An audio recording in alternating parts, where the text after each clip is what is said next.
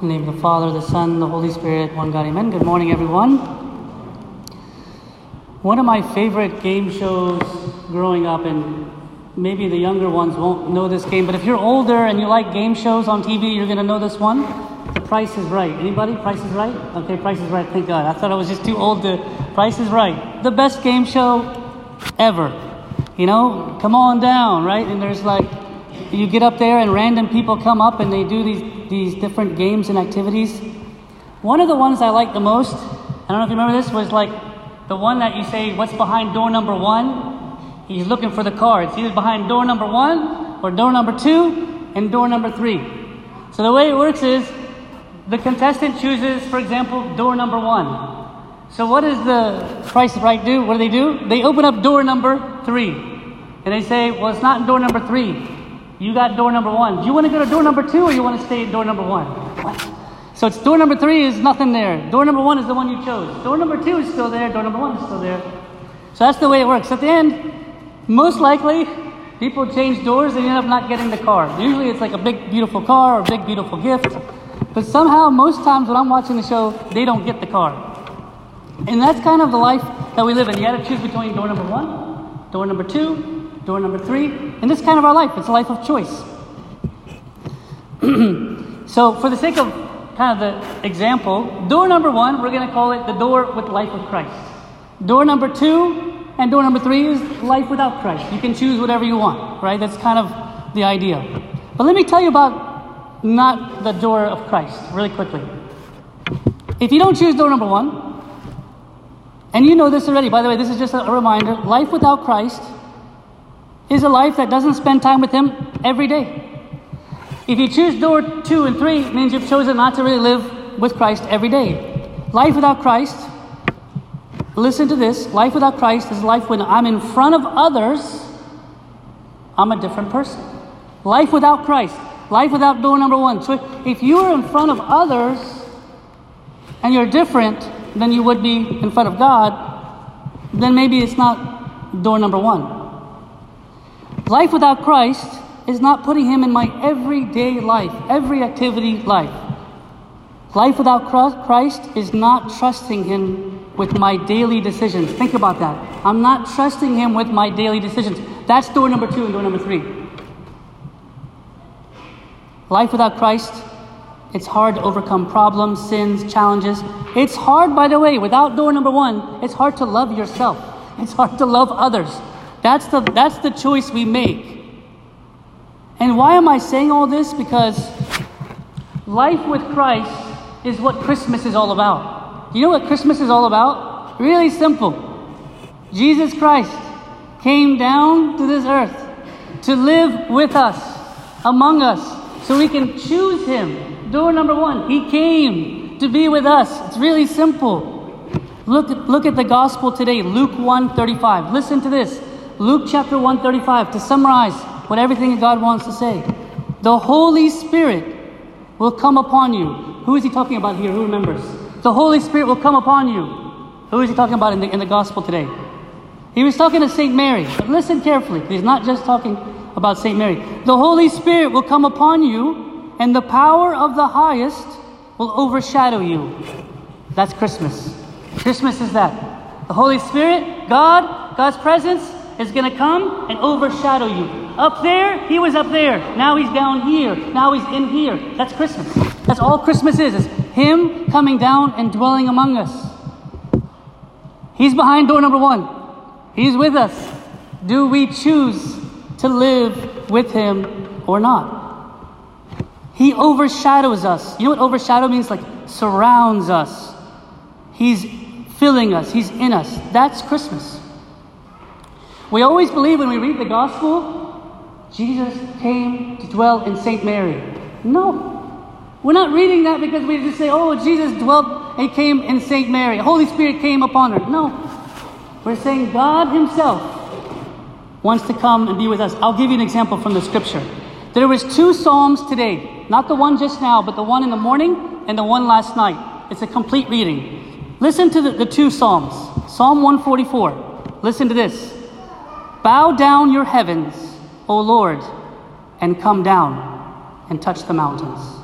Stretch your hand from above and rescue me and deliver me out of great waters from the hand of foreigners.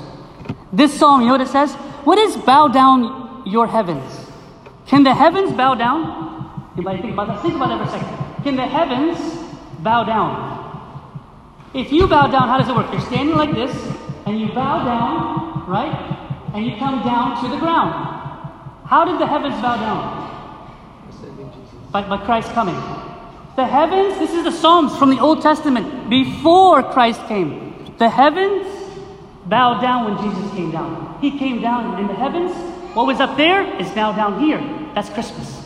That's all it is. Christmas is the heavens, Jesus up there, now down here, with us, in us, surrounding us, overshadowing us, behind door number one. Behind, here, here's door number one. Behind door number one. Choose Him, right? The other psalm was this He shall come down like rain upon the grass, like showers of waters on the earth. In His days, the righteous shall flourish, abundance of peace. Who is that talking about? Again, pretty easy. I'm not telling you anything difficult. I'm just reminding you about one thing. The heavens came down, and Jesus came down like rain upon the grass that showered the earth with peace. That sounds pretty good. Door number one sounds really good, and every one of us here wants door number one. We want this life with Christ. But can I tell you about door number two? Door number two is not so glamorous, and it came in the gospel this morning from Luke 11. I want you to turn with me, Luke chapter 11, because I want you to see door number two, door number three, Luke 11, 24. Just be with me here for a minute. I'm not going to take that long today. But all I want to say to you is door number one, the heavens bowed down and came to here to dwell among us. Jesus came to be inside of us, to give us peace. I'm sure you're all looking for peace. I am. But look at the option number two, just for the sake of looking at the options. Luke 11 24 says this Don't be scared. Don't be scared. I'm not scared. Don't be scared. When an unclean spirit goes out of a man, he goes through dry places, seeking rest and finding none. He says, I'll return to my house from which I came. And when he comes, he finds it swept and put in order. So far, I'm not done yet evil spirit came out of a man. He went around, evil spirit, we're not scared. He went around looking for a place to live. He couldn't find, so he came back to the original man. He found it clean. You would think that's a good thing. He kept it clean. Look what happens next. Then he goes, so he came and find it swept and put in order. Then he goes and takes with him seven other spirits more wicked than himself and they enter and dwell there, and the last state of the man is worse than the first. That's always ringing in my head. The last state is worse than the first state. What I'm trying to tell you, again, I'm not, like, you know me for a long time. I'm not one who preaches to scare you. No way. I'm just a real person telling you a real story. Somebody's going to dwell in here. Somebody's going to dwell in you. Somebody, something. It's either God or something else. There's door number one and pretty much door number two. That's it. The thing is this if you say to yourself, look, I'm just kind of going through the motions, I'm going to church, I kind of read the Bible, I kind of. This is not what it's about. It's about Jesus Christ who bowed down the heavens. Heavens bowed down and came down. He wants to live in us. You know what he wants to do? He wants to give peace to us. He wants to clean us. But you have to choose him. It's a life. By the way, when I say choose him, I just want to be clear. It's a daily, daily, daily. It's not something every once in a while. It's not just on Sunday. I can tell you that. But I'm just telling you, door number two doesn't look so good because seven more wicked spirits come. Like I said, I'm not here to scare you. But every day, if we're not filling ourselves with the scripture, if we're not filling ourselves with praise, if we're not filling ourselves with gratefulness and thankfulness like our series, if we're not filling ourselves with something good, what do you think happens? The evil spirit, I'm just going to be honest with you, the evil spirit goes around, comes, this person is, is bitter, is, is, is hating and angry and worried. And exactly. Let me come and dwell here. This is a good place to dwell. So what do we do? The evil spirits come and I say, no, no, no, thank you. I'm praising God. I'm thankful for God. I'm, I'm choosing door number one. I'm living for Him every day. Why do we tell you to read your Bible every day? Why do we tell you to come to church? All these things is to fill, is to let Jesus dwell in us. If look, here's the, here's the real thing. If Jesus is really dwelling here, there's no room for anyone else. Know it's elementary. If Jesus is really dwelling in you, there's no room for anyone else. But if Jesus is not dwelling there every day, there's a lot of room for a lot of other people, other things, other spirits to come in. I'm going to go and say this, and this is going to sound really weird, but just stay with me for a second.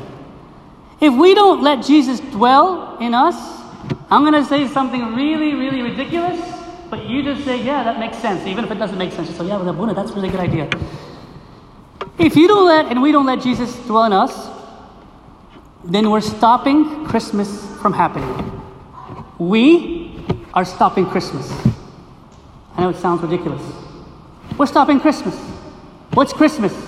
Christ came to live in us. If we don't do that, we've stopped Christmas in our life. Christmas is not going on January 6th Eve and celebrating and, and singing the hymns and, and, and dressing in nice clothes and getting chocolate and meat afterwards. That's not Christmas. Sorry, that's not Christmas. I like that, but it's not Christmas. Christmas is Jesus, you have a home here. Dwell here. This place is yours. What if I were to tell you the day is time to open your gifts? Your Christmas Day celebration is canceled. No opening gifts, it's canceled.